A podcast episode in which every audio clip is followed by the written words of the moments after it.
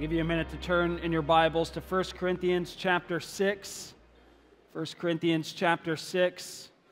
We're, we're looking at 1 Corinthians chapter 6, verses 9 through 11. Verses 9 through 11 of 1 Corinthians chapter 6 as we continue in our series, Let Us Hold Fast. Uh, when you get there, you can go ahead and stand now that you've sat down. It's good exercise. Again, we're in 1 Corinthians 6, chapter 9, or sorry, 1 Corinthians chapter 6, verses 9 through 11,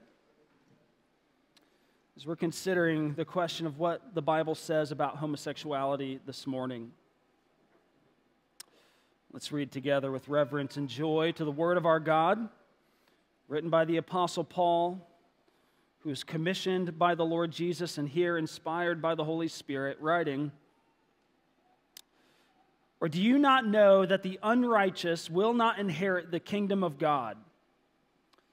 Do not be deceived. Neither the sexually immoral, nor idolaters, nor adulterers, nor men who practice homosexuality, nor thieves, nor the greedy, nor drunkards, nor revilers, nor swindlers will inherit the kingdom of God. And such were some of you. But you were washed, you were sanctified, you were justified in the name of the Lord Jesus Christ and by the Spirit of our God. This is the word of the Lord. Thanks be to God. Let's pray together. Uh, Father, would you give us the spirit of wisdom and revelation here and the knowledge of you this morning?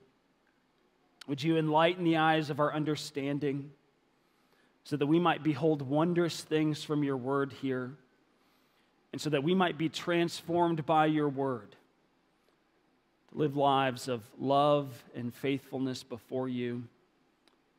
Lives, lives that, that love you more than anything else and love our neighbors as ourselves, so that we might be conformed to the image of Christ, to the glory of your name. In Christ's name we pray. Amen. You can be seated. On September 20, 2009, Becket Cook walked into a church in Hollywood. Identifying as a gay man and professing to be an atheist, Becket had never been to church before. He'd spent the previous 15 years working as a very successful set designer in the fashion industry there in Hollywood. He worked with magazines like Vogue, he worked for companies like Gap and Nike. He fit in with the elite of Hollywood. Uh, he, he had been to the Oscars, the Emmys, the Golden Globes. He spent summers swimming in Drew Barrymore's swimming pool and having dinner parties at movie nights or movie stars' houses. Uh, he says that one night he spent a, a, a, magical night at Prince's house in Benedict Canyon where Prince performed a private three hour concert for his guests. He said he was very happy in this milieu of fascinatingly creative people. Of course, growing up in, in Dallas in the 1980s, uh, uh, he, he, felt that coming out as a gay man wasn't an option for him, but uh, he, he knew from an early age that he had been attracted to the same sex. As he got older, into his teens and 20s, there were older gay men who had, had mentored him, and, and he felt had finally helped him be comfortable in his own skin. As a result, he said that he had this, this kind of newfound sense that, well, this is who I am. And nothing is going to change that. However, as the, the glamorous years in Hollywood went by, filled with parties and pride parades and boyfriends, Becket says that the, the law of diminishing returns began to set in. He, he began to wonder is this all there is for me? It was finally um, in March of 2009, he was at a party in Paris during Paris Fashion Week. That Becket began to just feel an overwhelming sense of emptiness wash over him. Surrounded by all this glitz and glam at Paris Fashion Week, he, he somehow knew in that moment that he couldn't go on living in this way. He just didn't know what to do. It wasn't long after that that while sitting with a friend at a coffee shop in LA, that, that Becket saw a group of young people nearby studying the Bible together, and, and he struck up a conversation with them. He asked them about their church, about their church's views on homosexuality, and in the course of this conversation, they invited him to church. And it was this church that he ended up attending on September 20, 2009, having never been to a church before. Friends, I wonder, what do you think that church has to offer to a person like Becket Cook? What might they tell him after he, he walks through the doors that will help him? Will, will they tell him, hey, you're doing just fine? Here's, here's some helpful advice for how to handle those feelings of emptiness, but overall, nothing needs to change. You're doing all right. And merely just words of affirmation and approval. Or instead, might they give him nothing more than condemning words? You, you irredeemable reprobate, you're not welcome here. Might they give him some good moral advice? Or they merely tell him what's, what's wrong with him, how he might improve himself morally speaking? Well, these are three of perhaps many options, and, and they might very well be common messages given from various pastors and congregations across the United States today. But are congregations that give messages like that to people like Becket, are they holding fast to biblical Christianity? This morning, we're continuing in this series called Let Us Hold Fast. The title is taken from Hebrews 4 and 10, where, where uh, we're encouraged to hold fast to our confession of faith, to the Bible's teaching, to sound doctrine and theology. And in this series, your, your pastors here, we're, we're trying to equip you and encourage you and give you the tools needed to do just that in this cultural moment. And so, with that, this morning, we're, we're considering something of the subject of homosexuality together. What does the Bible say about this? And, and we're considering this in this series because of how prominent this subject is in our world today. And perhaps it won't come as much of a surprise that in the, the recent State of Theology report released last year uh, by Ligonier and Lifeway Research, that, that 28% of those professing to be gospel Christians agreed with the statement that the Bible's teaching concerning homosexuality doesn't apply today. In fact, the surprise might come that that number isn't higher. And all because it seems like there's been two occurrences simultaneously happening amongst professing Christians today in this cultural moment. First is the decrease in biblical literacy amongst professing Christians. Uh, Christians have become uh, more and more unlearned in what the Bible says on various subjects, including this one. And moreover, we've, we've all simultaneously been increasingly inundated with information about and images of and the promotion of being pro LGBTQ plus in this age. Homosexuality is pr- portrayed favorably almost everywhere you look today. It's, it's, it's, it seems it's all in all of our media, you know, movies, social media, television, rainbow flags hang in restaurants we go to and stores we shop at and in courthouse square downtown during pride month where when having a conversation with non-christians about our faith it's, this is almost inevitably one of the conversation one of the questions that, that comes up. What do we believe about this? It's everywhere. The cultural pressure is constant and so we need to talk about this for those reasons. But moreover we need to talk about this because the bible talks about this. Okay, obviously, the Apostle Paul speaks to this very subject in 1 Corinthians 6 here, but he and the other biblical authors talk about it elsewhere as well, as we'll see this morning. The Bible talks about this.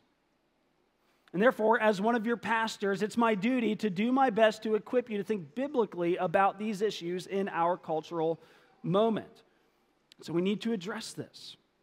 Please understand, I'm not going to be able to answer every single question you might have or address every single issue or, or every situation one might face regarding this subject. But what I want to show us this morning is that the Bible does indeed teach about homosexuality, that it teaches that homosexuality is a departure from God's design for us, and that therefore we shouldn't practice it or approve of it in others.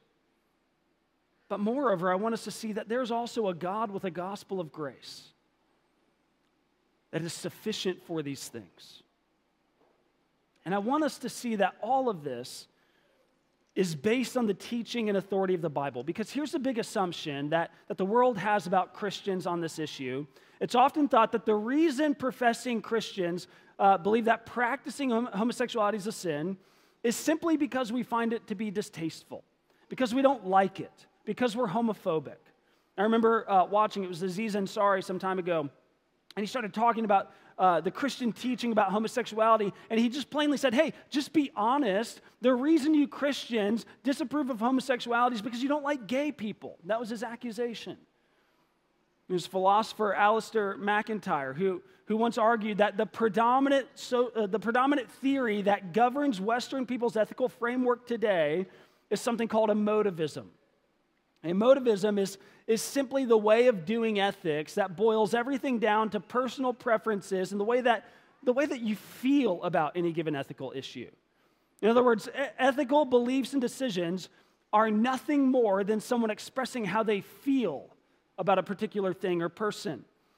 And based on what we see from the research of people like psychologist Jonathan Haidt, that's largely the way our culture works today. Ethical beliefs and decisions are very often made by individuals just based on however they feel about a particular thing in that moment. And so I think it's often assumed that that's what we're doing as Christians. But we need to be very clear here. While the world may make ethical judgments based on their personal preferences and tastes, we don't. The reason that we do, or the reason we ought to at least, believe that homosexual lifestyles are sinful is because Scripture does indeed teach that they are. And the Scriptures are our final authority on all that we say we believe as Christians. We need to be clear that what governs our beliefs about humanity and sexuality and ethics as Christians is not the way we feel about a particular person or about a particular group of people. In fact, the way that we feel as Christians about every person we come across, uh, in every group of people, is we ought to really feel that of compassion and care and sympathy and concern, and that includes our LGBTQ neighbors. But what governs our beliefs about those kinds of lifestyles is the Bible.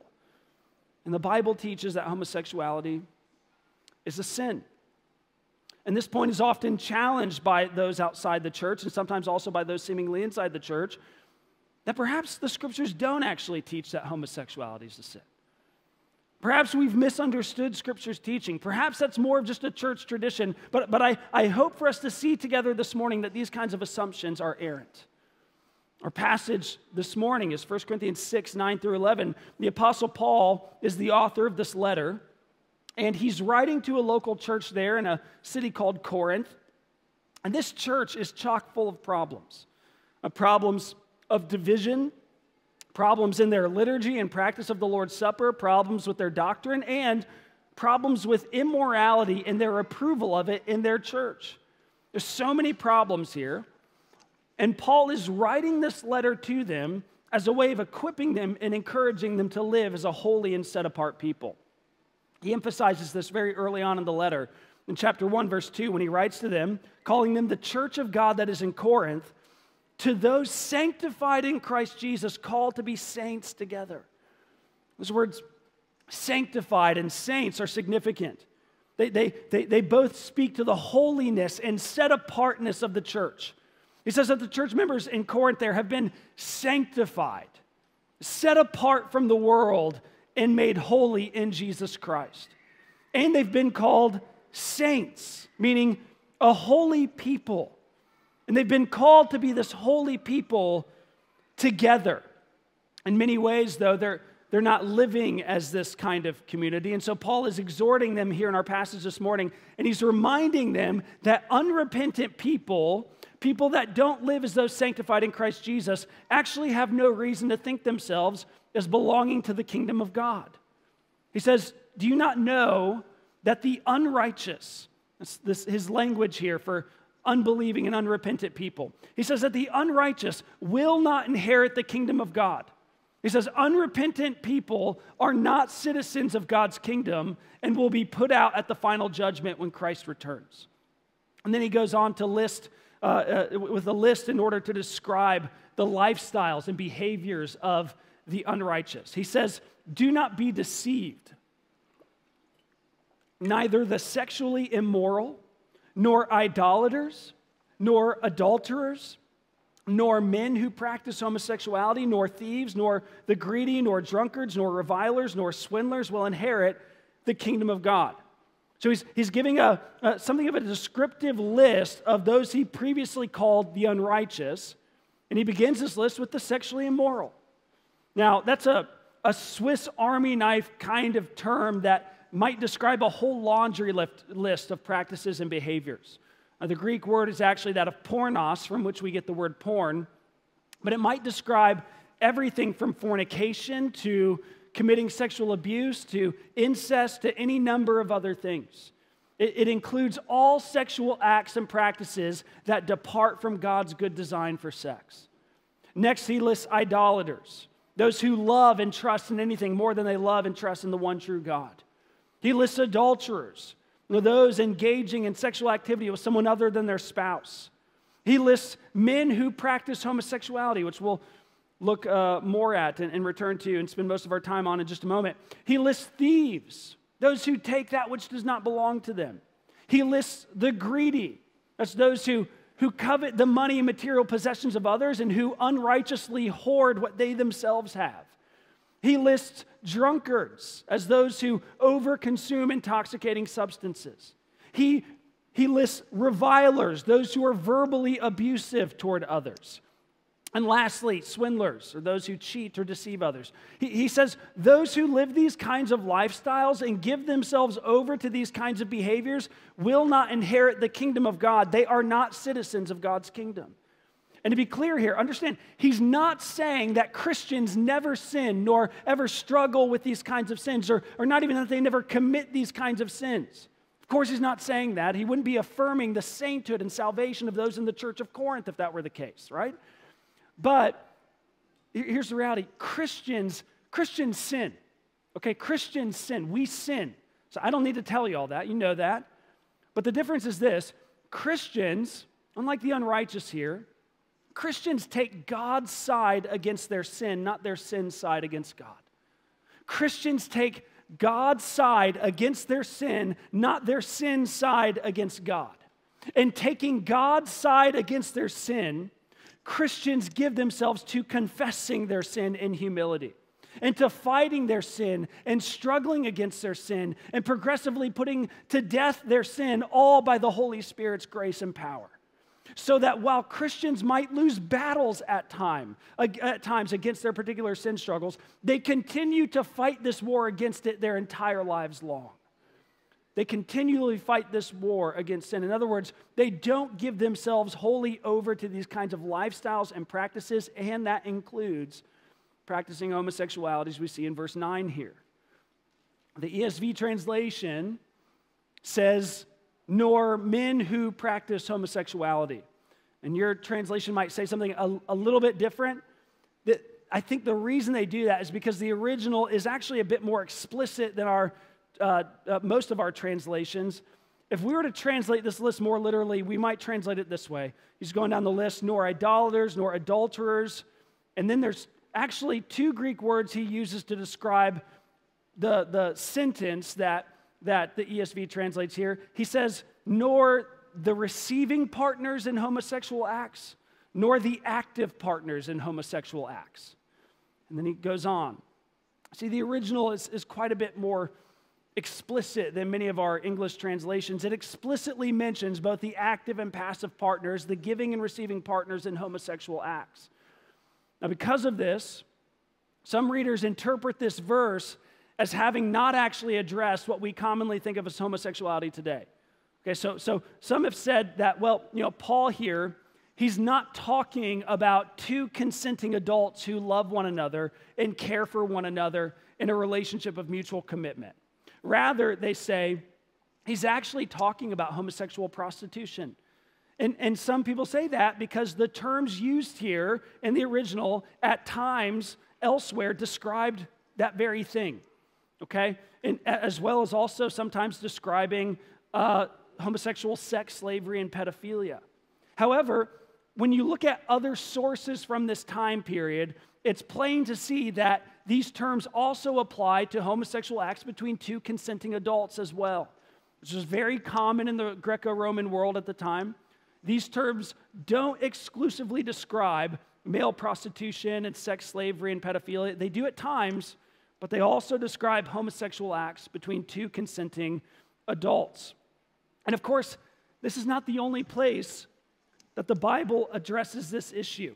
In fact, uh, excuse me, Paul is here picking up on a tradition that he received from the book of Leviticus. Okay, Leviticus addresses this very issue twice.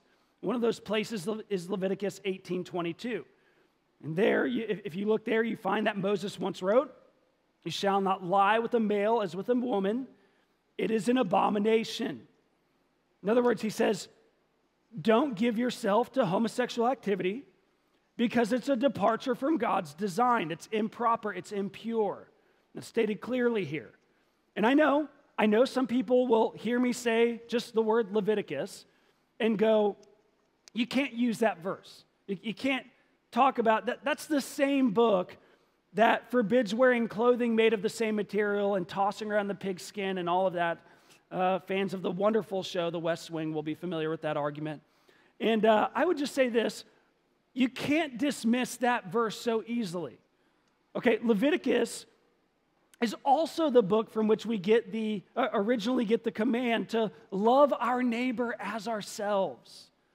We don't dismiss that command, and we shouldn't, rightfully so. We don't dismiss the command to love our neighbor as ourselves because we recognize in it that it's an eternally morally binding principle that also, therefore, still directly applies to us today. And so, you see, as we read a book like Leviticus, we've got to carefully think through and, and interpret what commands no longer directly apply to us as Christians because they were ceremonially or civilly or covenantally appropriate for that time period, and what kind of commands continue to be morally binding because they speak to eternal standards fixed by the will of God Himself. And the Apostle Paul, when writing to the church in Corinth, he's showing us here that Leviticus 18:22 belongs to that latter category. Uh, and he does the same elsewhere as well. You could look at Romans 1. In Romans 1, uh, Paul is he's writing to the church in Rome, obviously. And this is perhaps even more explicit than 1 Corinthians 6, because here Paul doesn't merely use terms or titles to speak of this matter of homosexual practice. He actually describes something of the behavior and practice itself. In Romans 1, Paul he's been writing about idolatry and the sinfulness of the various nations of the world. And he says that their sin and idolatry led to God handing them over to their sinful passions. And in being handed over to these sinful passions, Paul says, their women exchanged natural relations for those that are contrary to nature. And the men likewise gave up natural relations with women and were consumed with passion for one another, men committing shameless acts with men and receiving themselves the due penalty for their error. Notice, this is not pedophilia or sex slavery or prostitution. This is men and, and women are mentioned here too. This is men and women being filled with passion for one another and engaging in what is plain to see consensual sexual acts. And Paul says that these kinds of activities are not in accordance with nature. He, he says that homosexual acts and behavior are contrary to nature. In other words, he's saying they're not in accordance with the way that God has designed us to be and to live. It's a departure, he says, from God's design. It crosses divinely appointed boundaries for sexual behavior, boundaries that God himself has set in place. You could look at the, the, the epistle of Jude, where Jude says much the same thing in verses 5 to 7 there. Uh, there, there, there he likewise refers to homosexual behavior as being unnatural but of course, both people and in and outside the church have sometimes said, okay, we got you Leviticus, Paul, even Jude. But what about Jesus? Jesus never addressed the issue. Well, isn't he the one you follow? Not Paul, not Jude, not Moses, Jesus. And he never said a thing about it. First, let me say this that's not how we read the Bible. Okay, we believe in 2 Timothy 3.16 that all scripture is God-breathed, uh, that all scripture comes to us from the mouth of God through Christ by the Holy Spirit, and therefore that all scripture is authoritative, is the authoritative word of Christ, not just what we find in the Gospels. But even with that, Jesus does indeed address the issue. Uh, he doesn't address it directly, but he does in an indirect way. And he, and he does this by taking us all the way back to the beginning in Genesis 1 and 2. So if you look at Matthew 19, 4 to 6, there Jesus has been asked a question about divorce, particularly if a man can divorce his wife for any reason. And this is how he responds He says, Have you not read that he who created them from the beginning made them male and female, and said, Therefore, a man shall leave his father and his mother and hold fast to his wife, and the two shall become one flesh. So they're no longer two, but one flesh. What therefore God has joined together, let not man separate. Now, is he directly addressing the issue and that he's answering a question particularly about homosexuality? Of course not. But, but is he indirectly addressing the issue in his answer on divorce? Yes. And in this way, he's, he, he's locating marriage and therefore sexual relations as being between one man and one, one, one woman all of which speaks to the issue of divorce, obviously, but also has undeniable application to the issue of homosexuality. Notice how Jesus does it. He takes us all the way back to the beginning in Genesis 1 and 2 to show us how God designed marriage and sexuality to work, particularly between a, a male and a female, a man and a woman in marriage. In Genesis 1, if you read it, you'll, you'll notice that everything seems to come in couples and to have its direct complementary counterpart, which fits with it perfectly and beautiful and with gorgeous complementarity. There's light and there's darkness. There's heaven and there's earth. There's land and there's sea. There's morning, there's evening, there's sun, there's moon, there's fish, there's birds, there's plants and animals, and then there's male and female who fit together in a way that enables them to become one in marriage and in sex. And friends, because this is the way that God designed things to be, isn't it then also just naturally observable?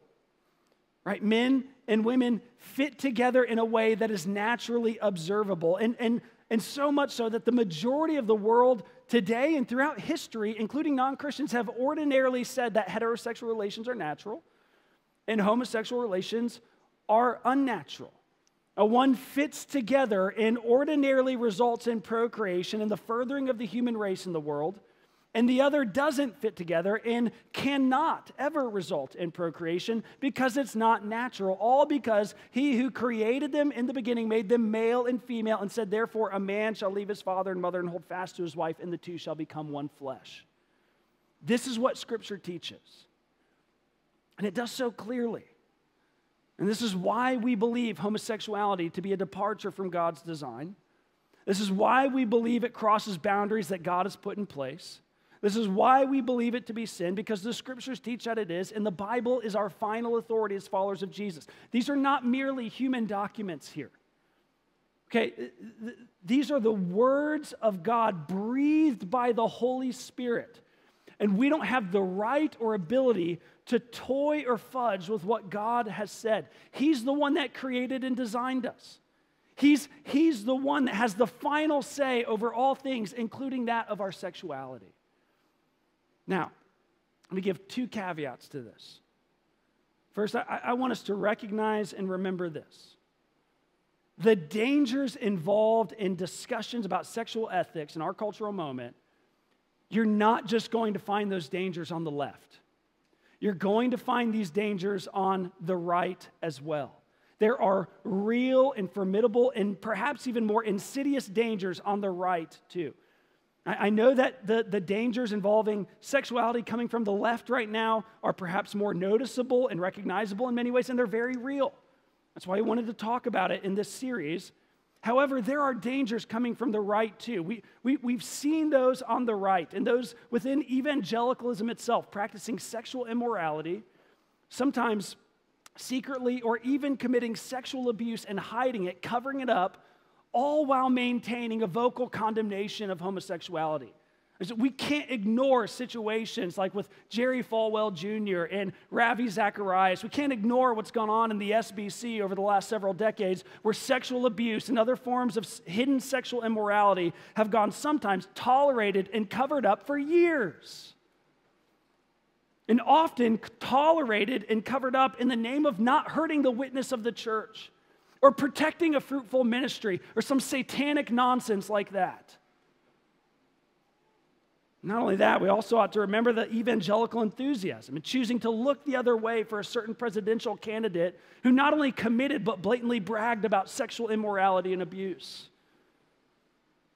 Friends, when, when Christians look the other way or excuse sexual abuse and sexual immorality on the one hand, all while condemning homosexuality on the other hand, it makes our words ring hollow and hypocritical because they are.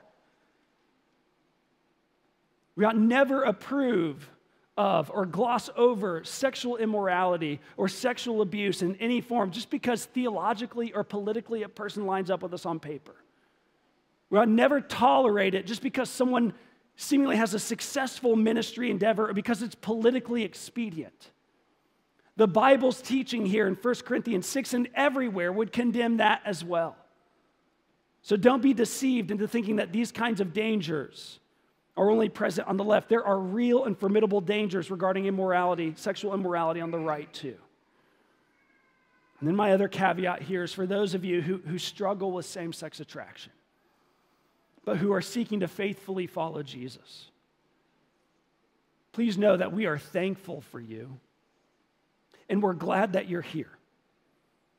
And, and, and I want you to see here that the scriptures nowhere condemn you for struggling with same sex attraction. They do forbid and condemn homosexual practices and behaviors and lifestyles, and they would condemn homosexual lust, same as they would heterosexual lust. But notice that the, the theme here in our verses that we've been looking at speaks to that of practicing. And so, part of your calling and burden in being a disciple of Christ in this life is to not act in accordance with those attractions. So we all have desires and attractions that we're not to act upon as believers in Jesus Christ, and this is one of them for you. I know that the world will, will say that what I just said there is damaging and harmful. You know what's actually damaging and harmful is when the world tells you that you are the sum of your feelings and sexual desires that your identity is wrapped up in your sexual desires or romantic attractions. And what I've said could only be considered abusive in a world wherein that's the case. But I, I, want you to see here is that if you are a believer in Jesus Christ here this morning, your deepest identity is that of being in Christ and being, therefore, a beloved son or daughter of God in Him. That's your identity. Your identity is based on something far more secure than passing feelings or urges. And because of that, you can be far more secure and more resilient than if you were basing your identity on your attractions or physical urges. Those are passing, those are fading, those are fragile. But Christ and his kingdom are eternal and imperishable. And so, if your identity is based on him, then there's nothing in this entire world that can actually get at your identity. And, and if you think of it, what a sweeping difference that would make in our lives. We realize that. A few points of application before we close.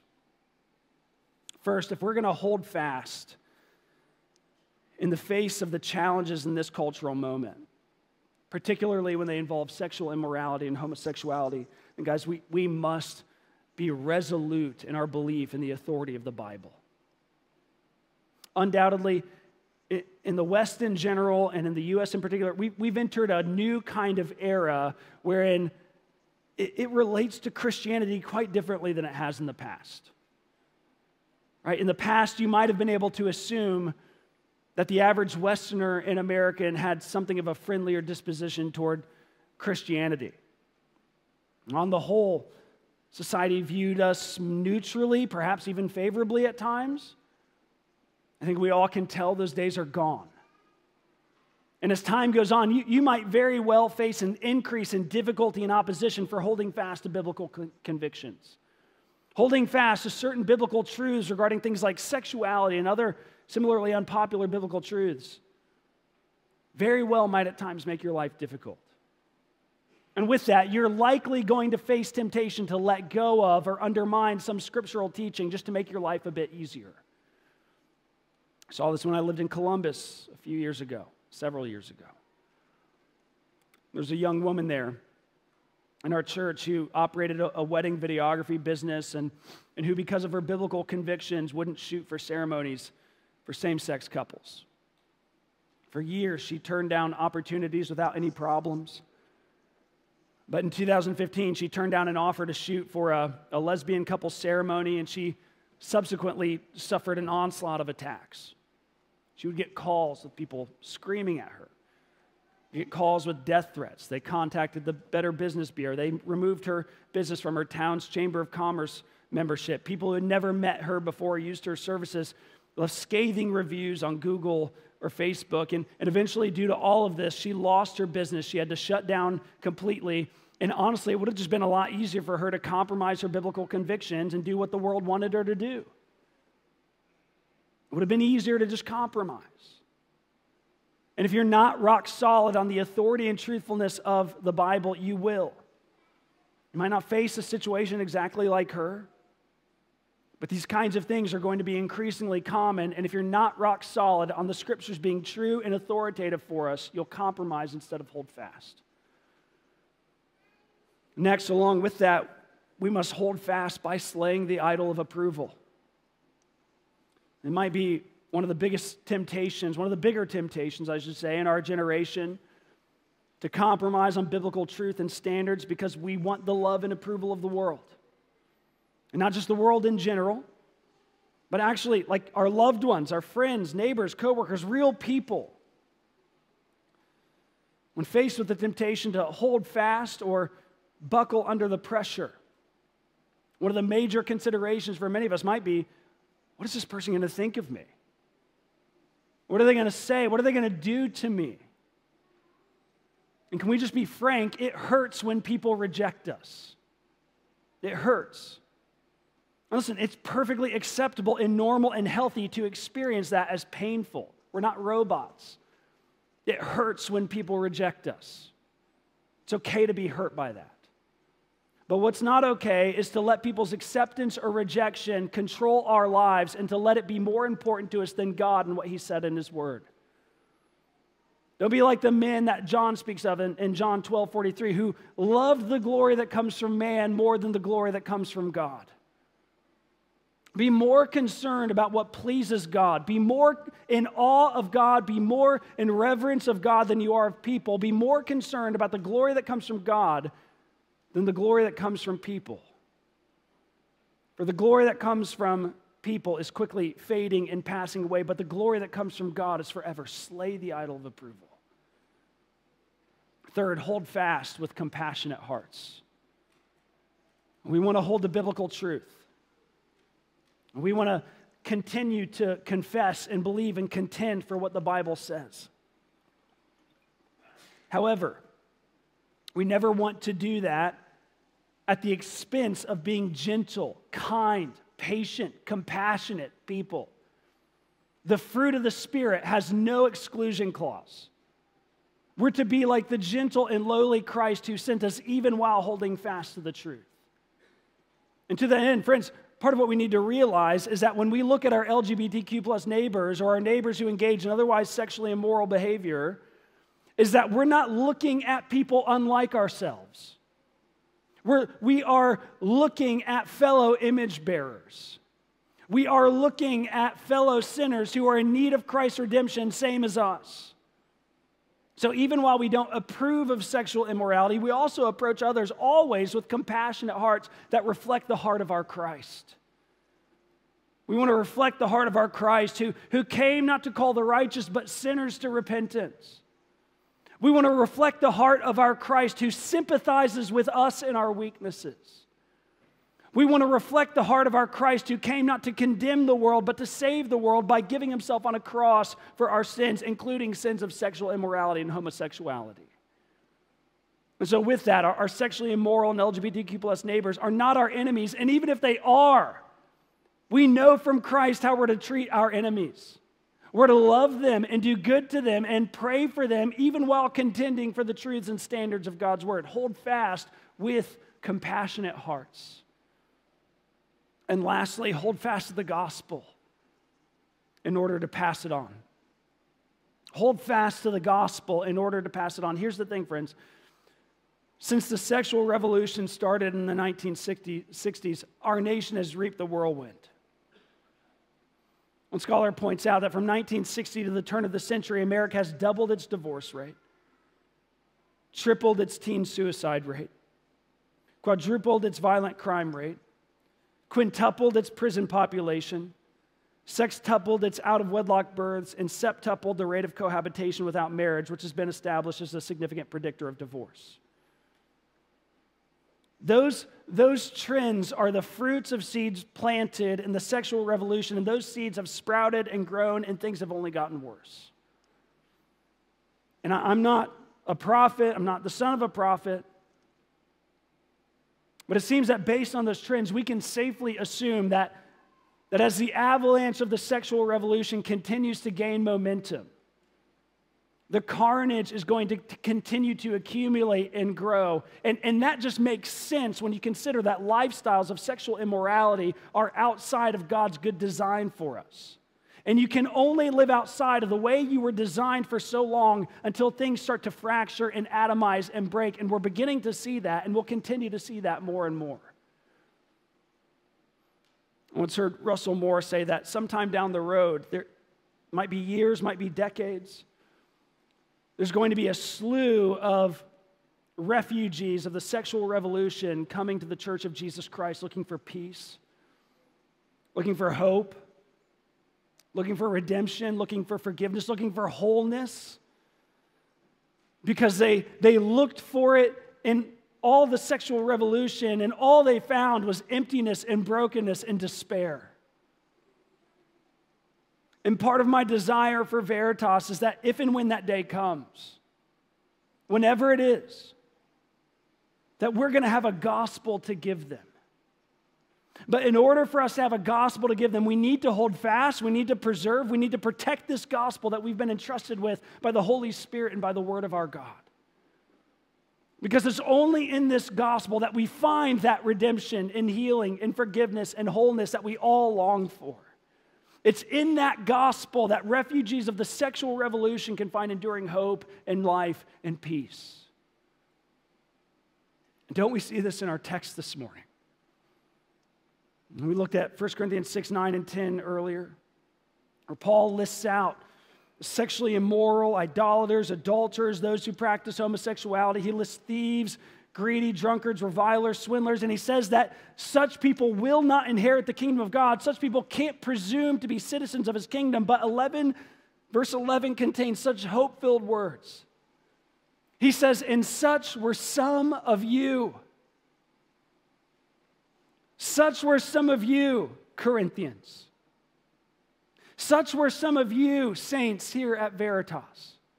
I know I was. But, Paul says, you were washed, you were sanctified, you were justified in the name of the Lord Jesus Christ and by the Spirit of our God. He says, You were filthy with sin, but you've been washed clean by the blood of Jesus. He says, You were defiled and sinful, but you've been sanctified and set apart as holy for God. He says, You were guilty but you've been justified. You've been declared righteous in the court of heaven, and you no longer bear an ounce of your guilt, all because of the cross of Jesus Christ, where he bore your guilt and took your shame. All of this comes to us through the Lord Jesus Christ and by the Spirit of our God. You see, there's hope for the broken, for the bruised, for the sinful. My friends, our gospel is not a reward for good people. It is forgiveness and redemption and new life for bad and broken and sinful people like you and like me and like every human being that has ever walked the face of this planet. It is a gospel in which Christ took the judgment we deserve for our sins. so that we might receive salvation and the reward that he alone deserves. This gospel is a gospel that offers salvation from sin and guilt itself, giving us forgiveness and cleansing and everlasting life. And that gospel is worth preserving and protecting and holding fast to because it's our only hope. So back to Becket Cook. What did that church offer him on that Sunday morning, September 20, 2009? By God's grace, it was a church that held fast to the gospel of Jesus Christ. And that's what they offered him. They offered him the gospel. They offered him Jesus. They offered him new life in Christ. And by God's grace, Becket says, every word that that pastor said rang true in his heart that morning. He writes about his experience. He says that, that he was thinking that morning, this is the gospel. He said it turned everything I understood about religion on its head. It truly was good news. He says, The Holy Spirit overwhelmed me. God revealed himself to me. I began bawling uncontrollably. I knew God was real. Jesus was his son. Heaven was real. The Bible was true, all in an instant. He goes on writing, saying, I also knew that homosexual behavior was a sin. The Holy Spirit made it clear as day. I knew being gay was no longer who I was. It was a part of my past, but I didn't care. I had just met the King of the universe, Jesus, and his love is all consuming. And so I am more than willing to deny myself and take up my cross and follow Jesus. He is worth it. He walked in that morning, having not been a citizen of God's kingdom. But he walked out having been washed, sanctified, justified in the name of the Lord Jesus Christ and by the Spirit of our God. Friends, hold fast to the Word of God and to the gospel of Jesus Christ so that we might have something of, of, of lasting and eternal worth for ourselves and also to offer to a world that desperately needs it. Let's pray. Father, would you seal this word upon our hearts as we come to the table? Remind us of the good news of this gospel. Strengthen us in communion with Jesus Christ to hold fast to your word, to your gospel, so that we might have something of lasting and eternal worth for ourselves and to offer to this world who needs it. We pray in Jesus' name. Amen.